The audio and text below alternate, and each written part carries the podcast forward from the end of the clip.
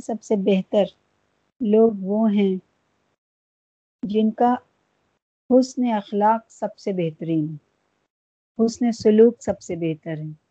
جو لوگ کتنی ہی عبادت کر کے دنیا سے جائیں یا کتنی ہی ریاضت کر کے جائیں، لیکن اگر ان کا اخلاق اچھا نہیں تو اللہ تعالیٰ کو ان کی عبادت کی کوئی ضرورت نہیں۔ آج اسی متعلق تھوڑا سا جو کچھ بات سمجھ میں آتی ہے، وہ آپ لوگوں کو بتانا چاہتی ہوں۔ یہ یہ میں بتا رہی ہوں، لیکن اس کی ایک مین بات ہے جو وہ میں سب سے آخر بتاؤں گی۔ یہ ایک بات ہے جو اس کے اندر سب سے مین ہے۔ اس بات کو انشاءاللہ میں سب سے بعد میں بتاؤں گی آپ لوگوں کو کہ حسن سلوک ایک نعمت خاص ہے جو اللہ تعالیٰ کی طرف سے بندے کو عطا ہوتی ہے۔ کسی کے ساتھ بھلائی کرنا، کسی سے میٹھا بول بولنا، کسی کی خیر خواہی کرنا، کسی کے غصے پر خاموش ہو جانا، کسی کی تکلیف دہ بات کو نظر انداز کرنا، کسی روٹے ہوئے کو منا لینا، کسی راستے سے دراصل یہ سب باتیں حسن سلوک اور اچھے اخلاق کے ہی زمرے میں آتا ہے اور اللہ تعالیٰ یہ فر کا یہ فرمان ہے کہ تم میں، تم ان عادتوں کو اپناؤ۔ سورہ رعد کے اندر اللہ تعالیٰ فرماتا ہے کہ اگر تم اللہ کی خوشنودی کو پانا چاہتے ہو تو صبر سے کام لو۔ نماز اختیار کرو۔ اللہ نے جو تم کو اس میں سے چھپے ہوئے اور کھلے ہوئے خرچ کرو۔ لوگوں سے اچھے اخلاق سے پیش آؤ۔ تو یقیناً تمہارا انجام بڑا بہترین ہوگا۔ اور بندوں سے تو حسن سلوک کرنا ہی ہے، کیونکہ یہ حکم ربی ہے اور حکم مصطفیٰ ہے۔ صلی اللہ علیہ وسلم۔ مگر ہمارے حسن سلوک کا سب سے زیادہ حقدار تو ہمارا رب ہے۔ اور پھر وہ ذات جو محبوب رب رب ہیں اور ہمارے اب سب سے زیادہ حقدار اللہ ہمارے حسن سلوک کا کیسے ہو سکتا ہے؟ ہمیں اس بات پر تھوڑا غور کرنے کا ہے۔ جو ہمارے دن اور رات اسی طرح گزرنے چاہیے جیسا کہ ہمارے رب کا حکم ہے اور اس کو پسند ہے۔ اللہ تعالیٰ نے ہی تو بنایا ہے اور اسی نے ہم کو ہر چیز عطا کی۔ ہر سانس عطا کی، ہر چیز عطا کی۔ اور دنیا میں اگر ہم اس بات کو ایک مثل کے طور پر لیں کہ اگر ہم ہمیں کسی، ہمیں ضرورت ہو کوئی چیز کی یا بنا ضرورت کے بھی۔ ضرورت اور بنا ضرورت کوئی ہم پر احسان کرتا ہے اور کچھ دیتا ہے۔ تو یقین جانیے، ہر کسی کا دل اس کے لیے نرم ہوتا ہے اور دل چاہتا ہے اس کے ساتھ اچھا سلوک کیا جائے، اس کے ساتھ اچھے اخلاق سے پیش آیا جائے۔ تو کائنات کے بنانے والے نے ہم لوگوں کو خود کو بنایا اور پوری کائنات کو ہمارے لیے بنایا۔ اور ہمارے لیے سورج کو نکالا، ہوا کو نکالا، جیسے کہ کل خدیجہ کہہ رہی تھی کہ آکسیجن، پانی، یہ ہر ضرورت ہم کو عطا کی۔ اور ہر ضرورت کے دینے والے کے ساتھ ہمارا پلٹ کر، ہمارا اخلاق اور ہمارا سلوک کیسا ہونا چاہیے؟ کہ اس کے حکم کو ماننا چاہیے یا اس کے حکم کو نافرمانی کی کرنی چاہیے؟ جو ہم کو سب کچھ دے رہا ہے بن مانگے دے رہا ہے، وہ ہم کو عطا کرتا ہے اور پھر ہم، ہمارا اس کے ساتھ رویہ کیا ہے؟ یعنی کہ ہمارا اس کے ساتھ سلوک کیا ہے؟ تو سب سے زیادہ حسن سلوک کا ہمارا رب کے لیے ہمارے اوپر حق بنتا ہے۔ اور پھر اس کے بعد آقا کریم کا نمبر آتا ہے۔ کیونکہ اللہ کے بعد اگر دنیا میں کوئی بہترین ہے اور سب سے زیادہ ہمارے لیے اہم ہے تو وہ نبی پاک صلی اللہ علیہ وسلم اور ان کا حق ہر چیز ہر کسی سے زیادہ ہے۔ تو ہمارا حسن سلوک، ہمارا حسن اخلاق سب سے زیادہ آقا کریم کے لیے ہونا چاہیے۔ تو ہم کو آپ سے کتنی محبت کرنی چاہیے اور آپ کے لیے ہم کو کتنا کتنا کتنا وہ کام کرنا چاہیے جو آقا نے ہمارے اوپر ڈالا ہے اور جو اللہ تعالیٰ فرماتا ہے کہ میرے میرے نبی کا ساتھ دو، میرے نبی کے ساتھ چلو۔ تو ہم کو ہمارے اوپر جو سب سے زیادہ حسن اخلاق اور حسن سلوک کا حق ہے، وہ اللہ اور رب العالمین کا، پھر اس کے بعد نبی پاک کا، اور پھر اس کے بعد والدین کا۔ جن کے ذریعے سے دنیا میں اللہ تعالیٰ نے ہم کو تخلیق کیا۔ اگر والدین کے ذریعے سے اللہ نہ بھیجتا، تو والدین کے بنا کیسے ہم آتے؟ عیسیٰ علیہ السلام کو معجزے کے طور پر بھیجا، آدم علیہ السلام کو اللہ تعالیٰ نے معجزے کے طور پر بھیجا اور حضرت مریم کو کیا بولتی ہیں؟ یعنی اللہ تعالیٰ نے ماں ہوا کو بنا عورت کے بھیجا، تو یہ سارے معجزے اللہ تعالیٰ نے کیے۔ یہ بتانے کے لیے کہ میں ایسا قدرت والا ہوں کہ میں کسی کا محتاج نہیں ہوں، لیکن ہر کسی کو دنیا میں جب بھیجائے تو والدین کے ذریعے سے ہی بھیجا۔ تو والدین کس قدر ہمارے حسن سلوک کے اور حسن اخلاق کے حقدار ہیں؟ کہ قرآن پاک میں اللہ تعالیٰ نے اپنے حق کے بعد، اپنے حق کے بعد فوراً اللہ تعالیٰ نے ماں باپ کا حق رکھا ہے۔ تو حسن اخلاق کا جہاں تک تعلق آتا ہے، ہم دنیا والوں کے ساتھ خاص طور سے کا ادا کرنے کی کوشش تو کرتے ہیں الحمد لیکن ہم اپنے رب کے ساتھ ہمارا جو حسن سلوک ہے، ہم اس پر دھیان نہیں دیتے اور یہی ہمارے اندر سے آج نکلتا جا رہا ہے۔ کیونکہ آقا اور پھر آقا کریم کا حق ہم پر سب سے زیادہ ہے۔ کیونکہ ان کے صدقے میں ہی ہماری زندگیاں ہیں۔ اگر ہم کسی منصب پر فائز ہیں، آپ ہی کی بدولت ہیں۔ ہمیں یہ رتبہ ملا ہے، خاص طور سے عورتوں کو۔ عورتوں کو اگر رتبہ ملا ہے تو عورتوں کو سب سے زیادہ اطاعت کرنی چاہیے۔ کیونکہ پیارے نبی کے دنیا میں تشریف لانے سے پہلے عورتوں کی کوئی وقت، کوئی عزت نہیں تھی۔ تو ہمیں جو اللہ تعالیٰ نے یہ منصب عطا کیا نبی پاک صلی اللہ علیہ وسلم کے ذریعے سے ہی عطا کیا۔ تو سب سے زیادہ کرنی چاہیے کیسی عزت آپ کے ذریعے سے اللہ تعالیٰ نے ہمیں عطا کی، ہے نا؟ تو ہماری زبانیں تر ہونی چاہیے، درود پاک سے، درود پاک کی کثرت ہم سب کو خوب خوب کرنی چاہیے۔ تو جو احسان کرتا ہے تو اس کا احسان ماننا بھی ماننا بھی چاہیے۔ پیارے نبی نے ہم پر کتنا احسان کیا ہے، تو آپ کا احسان بھی ماننا چاہیے، کیونکہ احسان ماننا بھی حسن اخلاق کے ہی دائرے میں آتا ہے۔ اور آپ کے کام کو کرتے ہی رہنا چاہیے۔ اور نبی پاک صلی اللہ علیہ وسلم کی ذات اقدس کے موتی چن کر اپنے دامن میں بھرنا چاہیے اور دوسروں کو بھی اس سے فائدہ پہنچانا چاہیے۔ جیسا آقا کریم نے کیا، اللہ رب العزت سے ہر بیش قیمت چیزیں لے کر تمام جہان والوں کو بانٹی۔ آقا کریم نے بھی تو ہم کو یہی سکھایا نا۔ حسن سلوک یعنی کوئی بھی چیز لی اللہ رب العزت سے، تو وہ صرف اپنے تک ہی نہیں رکھی، وہ پوری دنیا کو بانٹ دی۔ پوری دنیا، پوری نوع انسانی کو اللہ کے رسول نے ہر چیز دے دی، پہنچا دی۔ تو اللہ رب العزت نبی پاک صلی اللہ علیہ وسلم کے ذریعے سے ہی ہم سے وہی سب کچھ چاہتا ہے۔ اللہ کے نبی کی ایک حدیث ہے کہ عبد الرحمن بن عوف رضی اللہ تعالیٰ عنہ فرماتے ہیں کہ نبی کریم صلی اللہ علیہ وسلم نے فرمایا کہ اللہ تعالیٰ فرماتا ہے کہ میں رب ہوں اور میں رحمان ہوں۔ میں رب ہوں اور میں رحمان ہوں یعنی رب میں نے رب کا مطلب سمجھایا تھا اور آپ لوگ جانتے بھی ہوں گے الحمد للہ رب العالمین۔ وہ رب رب کا مطلب ہوتا ہے پالنے والا، جو سب کو پالتا ہے، عطا کرتا ہے، دیتا ہے، ان کی ضرورتوں کو پورا کرتا ہے۔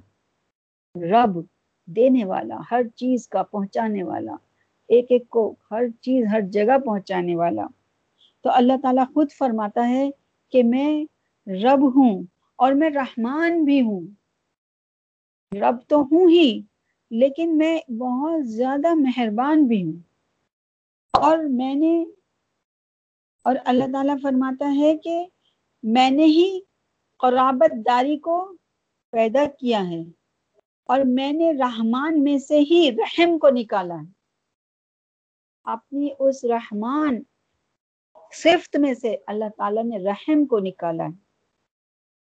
تو اب اگر تم جوڑو گے تو میں بھی تمہیں جوڑوں گا۔ اور تم توڑو گے تو میں تم کو توڑ دوں گا۔ یہ کیسی حدیث ہے کہ میں یہ یہ تو ہر بہت زبردست حدیث ہے۔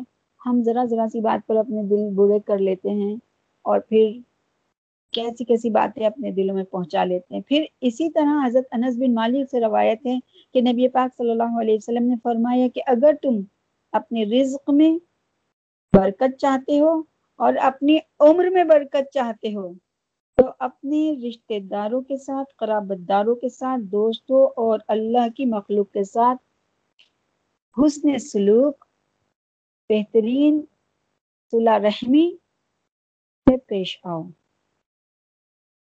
اور اکثر لوگ بولتے ہیں کہ بھائی، میرا تو دل بہت زیادہ، میں تو بہت زیادہ وہ ہوں۔ سچا ہوں اور میں تو اس لیے ہوں کہ بھائی میں تو بہت سچ بولتا ہوں اور سب سے ہی وہ کرتا ہوں عقل عقل رہتا ہوں، تو عقل تو ہے ہی نہیں۔ صلح رحمی میں عقل نہیں آتی ہے نا؟ ہم لوگوں کو یہاں بہت غور اور فکر کرنا ہے۔ اب ایک بات سامنے یہ آتی ہے کہ اللہ تعالیٰ فرماتا ہے کہ حشر کے دن اعمال کے انبار لگے ہوں گے، لیکن اگر کسی کے ساتھ کسی کا دل اخلاق اچھا نہیں ہوگا تو اس کے کوئی بھی نیکی کام نہیں آئے گی۔ تو اس بات سے بڑا افسوس کی مقام ہے کہ ہم کتنا ہی عبادت کرتے رہیں اور سب سب کے ساتھ ہم برے برے سلوکوں سے پیش آئیں، ہے نا؟ خاص طور سے قریبی لوگوں کے ساتھ۔ تو قریبی لوگوں کے ساتھ سب سے زیادہ اچھی طریقے سے پیش آنا چاہیے۔ اور اللہ تعالیٰ شکلیں نہیں دیکھے گا۔ دنیا میں تو شکلیں دیکھ دیکھ کے محبت ہوتی ہے ہے نا؟ کہ وہ، یہ ہمیں، ہمارا بہت اچھا ہے، یہ ہمارا بہت اچھا ہے، یا کبھی کبھی کوئی بہت خوبصورت انسان ہوتا ہے تو اس سے محبت کی جاتی ہے۔ کبھی کبھی کوئی ایسا لگتا نہیں بھائی، یہ میرے دل کو بھاتا ہے، میں اس سے محبت کرتا ہوں۔ لیکن بخدا اللہ کے ہاں جب حشر میں کھڑا کیا جائے گا، تو اللہ تعالیٰ وہاں شکلیں نہیں دیکھے گا۔ نہ یہ دیکھے گا کہ کس کی کوئی کتنا خوبصورت ہے نہ یہ دیکھے گا کہ کون گورا ہے، نہ کالا ہے، کون اسمارٹ ہے اور کون بھدا ہے۔ کوئی موٹے ہوٹ والا، کالے کالے رنگ والا بھی اللہ کو اتنا ہی پیارا ہوگا اگر اس کا اخلاق بلند ہوگا۔ تو سب سے زیادہ معاملہ جو ہے وہ حسن اخلاق کا ہے، حسن سلوک کا ہے۔ حضرت حضرت بلال حبشی، ان کے چہرے پہ بہت موٹے ہوٹ تھے، رنگ کالا تھا۔ اور چہرہ مسوں سے بھرا ہوا تھا۔ لیکن ان کا اخلاق اتنا پیارا تھا، ان کی گفتار اتنی خوبصورت تھی کہ جس وقت وہ وہ ان کے زبان میں اتنی مٹھاس تھی۔ اور اس بات کا ثبوت تو حضرت بلال کی اذان کی الف، اذان سے پتہ لگتا ہے کہ اللہ کے نبی نے حضرت بلال کے جب تک آپ تشریف فرما رہے، حضرت بلال ہی اذان دیا کرتے۔ اذان ہی حضرت بلال بلال ہی اذان ہوتی۔ اور اللہ تعالی، اللہ کے نبی فرماتے ہیں کہ جنت میں حوروں کی ملکہ سے حضرت بلال کا نکاح ہوگا۔ غور کرو کہ حسن اخلاق کی کیا جیت ہے۔ تو اللہ تعالیٰ سے دعا ہے کہ اللہ ہم سب کو بہترین اخلاق والا بنائے۔ بہترین کردار والا بنائے، کیونکہ میں نے جب اس کے بارے میں معلومات کی، تحقیق کری اور پڑھا اور جانا، تو بہترین اخلاق ہی بہترین کردار کو نشو نما کرتا ہے۔ اور ہے نا، اسی سے شکر نکلتا ہے۔ حسن اخلاق کا درجہ سب سے بلند اس لیے اللہ رب العزت نے رکھا ہے کہ حسن اخلاق سے بہترین کردار نکلتا ہے اور شکر نکلتا ہے۔ اللہ تعالیٰ کو۔ اور اللہ تعالیٰ کو شکر گزار بندے بہت پسند ہیں۔ اور اور ہے نا صبر نکلتا ہے۔ کیونکہ صبر اور حسن اخلاق دونوں ایک دوسرے کے بالکل ایسے ہیں جیسے روٹی روٹی کو پھلا دو اور وہ دونوں ساتھ رہتی ہیں۔ اتنا ایک دوسرے کا ساتھ ہے۔ صبر اور شکر۔ صبر صبر اور شکر شکر اور حسن سلوک، حسن اخلاق، یہ سب ایک ہی ایک ہی اس کے کونے ہیں۔ چیز کے، ایک ہی عمل کے کونے ہیں۔ تو اس بات پر بہت دھیان دینے کا ہے۔ اللہ تعالیٰ سب سے پہلے ہم سب کو ہمیں الہ العالمین اپنے آپ کی اصلاح کرنے کی توفیق عطا فرمائے اور اپنے کرداروں کو سنبھالنے کی توفیق عطا فرمائے۔ بس اتنا ہی آج آج آج ہمارے پاس اتنا ہی ٹائم تھا، ہم نے اتنی ہی بات کی۔ اللہ ہم کو ایک ایک عمل عطا فرمائے، کیونکہ ہے نا، یہ دنیا میں ہے نا، روزانہ میں اس بات کا ضرور یاد دہانی کرتی ہوں۔ میں آپ لوگوں کو بتاتی ہوں، لیکن اصل میں میں خود کو بتاتی ہوں کہ دنیا کو چھوڑ کے جانا ہے۔ یہ دنیا میں کسی کی بھی عمر کا کچھ بھی پتہ نہیں کہ کب اللہ کی طرف سے بلاوا آ جائے اور کب ہماری، کیا پتہ یہ گفت، یہ جو ہماری بات چیت آج ہو رہی ہے، یہ آخری بات چیت ہو۔ کل کا دن میری عمر میں اللہ نے لکھا ہے یا نہیں لکھا؟ اس لیے ہر دن کو آخری دن سمجھنا ہے۔ اس لیے میں آپ لوگوں کو بتاتی ہوں کیونکہ یہ دین ہی ہمارا یہ کہتا ہے کہ تم دوسروں کو پہنچاؤ تاکہ تم کو خود کو اپنا سبق یاد ہو جائے۔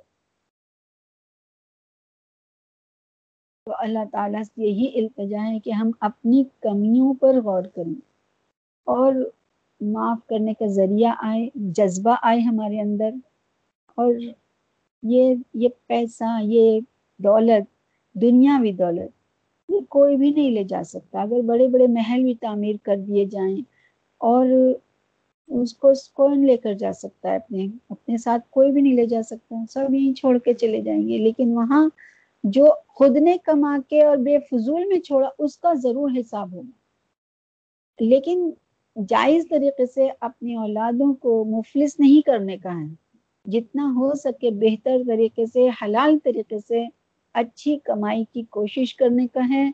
اور صبر اور قناعت شکر کے ساتھ میں زندگی کو گزارنے کا ہے، کیونکہ اللہ تعالیٰ کے ہاں جب ہم انتقال کر کے جب قبر میں اتارے جائیں گے، تو سب سے پہلا سوال ہی ہوگا، ہے نا؟ کتنی وہ وہ وقت کا بس یاد کرنے کا ہے۔ اور ہے نا، ایک لمبی دنیا مطلب نہ ختم ہونے والی دنیا انتظار کر رہی ہے ہمارا۔ یہاں سے تو اب بیمار ہیں، پڑے ہوئے ہیں۔ آج کل یہ، آج کل کیا، زندگی کے کسی بھی حصے میں کسی کو بھی، کبھی بھی عمر کا تو پتہ ہی نہیں ہے کہ کب کون سے وقت میں کون چلا جائے۔ تو جانا تو ہے ہی نا۔ کل نفس ذائقت الموت چکنا تو ہے ہی۔ اور جب جانا ہے اور وہاں کی فکر تو ضرور کرنی ہے۔ یہی ایمان ہے نا؟